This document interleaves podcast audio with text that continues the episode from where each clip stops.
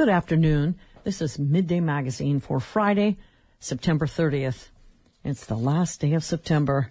I'm Julie Hersey with these stories in Alaska News. Members of the small community of Whale Pass on northern Prince of Wales Island are fighting against the state's plan to clear-cut nearly 300 acres of old-growth timber, including some within city limits. They're concerned the clear-cuts could hurt the town's tourism industry and make landslides more likely. And as Reagan Miller reports, time is running out to stop the timber sale. I didn't work 20 years out of my life to have everything I built destroyed. I find it amazing that you put the economic future of the town and, at risk for 392 acres of crappy timber. That's some of the backlash that staff from the Alaska Division of Forestry received at a recent informational meeting in Whale Pass. 20 of Whale Pass's 100-some residents spoke at the September 26th meeting, with all but two condemning the division's plan to sell almost 300 acres of old-growth timber. The sales boundaries push up against homes and would leave the surrounding hillside clear-cut and barren. Jimmy Greeley lives on that hillside. We're against it. He looks out his kitchen window and sees orange ribbons marking the edge of the parcel slated to be clear-cut just 100 feet from his property line. He thinks it's too close. The aspect that it's in the town, literally in the Whale Pass boundaries. It's not in the state forest land, but it's still within the Whale Pass boundaries. Greeley says residents worry about what a bare hillside means for their safety. And that concerns us with change of the water flow coming down the hill, the potential landslide, the wind coming from the north. The trees that are there now have give us adequate wind blockage. Others who attended the meeting worried about impacts to traffic flow on Whale Pass's main roads or damaging fish habitat. Some took issue with the idea of noise pollution so close to their backyards. There's also murmurs of concern about what could happen to Whale Pass's visitor industry without the scenic attraction of the trees. Greeley says that Whale Pass attracts visitors with a do-it-yourself attitude, drawn to staying in a cabin and taking themselves fishing. Basically, it would cut the whole clear cut the hillside and kind of make Whale Pass not look very, very green anymore. Greeley is a member of the homeowners group Friends of Whale Pass. He helped draft a resolution passed by the Whale Pass City Council, officially asking the state forestry officials to push the boundaries of the sale back by about 400 feet. Greeley says the resolution asks the state to take a second look at potential environmental impacts. The Division of Forestry's best interest findings says there shouldn't be substantial harm caused by the sale. So we'd like just to see them put a little bit more due diligence into this instead of just kind of pushing it through. Whale Pass's city clerk says he sent a copy of the resolution to the state's Department of Natural Resources. He also says he's been in touch with representatives from Governor Mike Dunleavy's office. An environmental policy analyst from the Southeast Alaska Conservation Council was one of the people who spoke out against the sale. Katie Rooks says she's not even sure why the state wants this particular timber. She says the trees in the area are known to have a lot of imperfections. They've overlooked the fact that the economic damage to an entire community will reach far higher numbers than any potential benefit of the sale. She told state forestry officials that they're going about the sale wrong, taking too much at once and too close to homes. They're going to kill a town. State authorities downplay the risk of landslides following the clear cut. State forestry officials say bedrock in areas above Whale Pass is relatively close to the surface, and that makes landslides unlikely. And the state's best interest finding says that helicopter logging, which could preserve some of the scenic views above Whale Pass, would be expensive and impractical. Viking Lumber, Southeast Alaska's last remaining mid-sized sawmill, is expected to bid on the sale. The company and the Alaska Forest Association submitted comments supporting the Whale Pass sale this spring. They say it'll be good for the island's economy. Southeast Alaska area forester Greg Staunton says the value comes from the mix of wood. Red cedar, yellow cedar, western hemlock, and Sitka spruce are all part of the deal. It is merchantable volume, and it, from our analysis, would be economical to harvest in our present climate, and part of that has to do with the species mix that is on the site. So the defect in the stand is notable, but it's not abnormal for an old-growth stand. Staunton says his department is aware of the strong opposition to the sale and welcomes more public input. He says there's no bad blood between the State Division of Forestry and Whale Pass residents. If people want to talk to us, we're available, and we make an effort to do so. The division is taking public comments on the plan through mid-October. Reporting in Ketchikan, I'm Reagan Miller. And comments can also be emailed to Greg Staunton at alaska.gov or mailed to the Division of Forestry until October 17th. That email address is listed with this story at kfsk.org. Today is a day of remembrance for Indian boarding schools in the U.S. and Canada, also known as Orange Shirt Day. The Day of Recognition was created by a boarding school survivor in British Columbia who had her favorite orange shirt taken away on the first day of school. There were dozens of residential schools across Alaska. Generations of Alaska Native children were also taken from their homelands to attend boarding schools in other parts of the country. There are a number of events happening around the state to bring attention to the damage these schools did to Indigenous children and to offer a way to honor victims and begin healing. Ati Nisaya works at AWARE, Juneau's domestic violence and survivor support organization.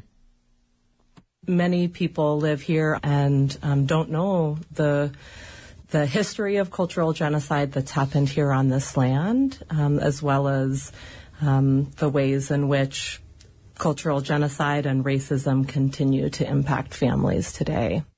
In Anchorage and Juneau, people will wear orange shirts and gather during the commute times to wave at drivers and hold signs. She says it's a history that many Alaskans are completely unaware of. Understanding what's happened here and understanding that history allows for us to strive to tend well to the landscape that we live in and to each other in a way that encourages us to support things like language revitalization. In the evening, there will be a formal apology prepared by the Alaska Quakers at the Saik Gastino School in Juneau, the site of the former Douglas Island Friends Mission School. In May of this year, Interior Secretary Deb Holland released the first report from an investigation into the problematic legacy of federal Indian boarding schools. The Government of Canada released a similar report in 2015 after several years of investigation by its Truth and Reconciliation Commission. President Biden has made more disaster aid available to Alaska in response to Western Alaska storm damage this month. The president revised the federal disaster declaration for Alaska on Thursday, increasing the federal payment to 100% of the total eligible costs for the first 30 days. The decision means the state will not have to pay any costs associated with initial assistance to residents and communities who suffered losses from the remnants of Typhoon Murbach. The total cost of the disaster has not been tallied yet. The widespread damage includes flooded streets in downtown Nome, lost subsistence food and fishing boats in Chivak, and the destruction of Shaktulik's berm against the sea. President Biden's action comes 2 days after the Alaska congressional delegation and governor requested the change. And on Thursday, they issued a joint statement thanking President Biden for his swift action. Earlier this month, the Biden administration announced $1.5 billion in funding nationwide to address the opioid epidemic. 15 tribal organizations in Alaska got a total of $9 million, and the Alaska Department of Health and Social Services will be getting $4 million. The state's plan for using the money includes providing more of the overdose-reversing drug naloxone. There are also plans for educating youth about substance abuse, including trauma-informed programs specifically for Alaska Native youth. The project is expected to serve a total of 300 clients and more than 2,000 providers over the course of 2 years. KFSK has an open airwaves policy. This station encourages the public to use KFSK for the expression of personal opinions, ideas, and creative works. These opinions are available on our website, kfsk.org, following the scheduled radio broadcast. The following was submitted for broadcast by Donna Marsh, candidate for Petersburg Borough Assembly. Hi, my name is Donna Marsh, and I'm running for Borough Assembly. We live in a beautiful and wonderful community among friends and family, with people, even strangers, who willingly volunteer to assist in times of hardship or even tragedy. We are fishermen, teachers, entrepreneurs, government employees, and more. We all have friends and acquaintances who'd give you the shirts off their backs in times of need. But the recent COVID mess and borough overreach have attacked that willingness, driving wedges between families, employees, and community members. It's time to reverse that trend and undo those emergency ordinances that have been codified into borough code that extend too far into personal choice and responsibility and violate moral principle. Too much government leads to too much control, taking away personal responsibility, initiative, and accountability. Fiscal prudence is a critical element of success for any organization, be it large or small. A new hospital to the tune of $88 million or more dollars, considering inflation, supply chain issues, and even Hurricane Ian, does not make fiscal or economic sense. Infrastructure is important, but you can infrastructure yourself to financial ruin if you can't afford it in the first place and can't afford to maintain it once it's built. Its revenue-generating capacity will never keep up with the cost of its maintenance. Relying on the federal government, i.e. the taxpayer, or, and more inflation, is like relying on the tooth fairy to keep it up and running. Let's put the matter to the voters, think outside the box, and reel in too lofty and unrealistic a goal. I hope to add to the many good things that make Petersburg a great place to live and work. Thank you for your vote on October 4th. That was Donna Marsh, candidate for Petersburg Borough Assembly. The following was submitted for broadcast by Jeff Nucci, candidate for Petersburg Borough Mayor.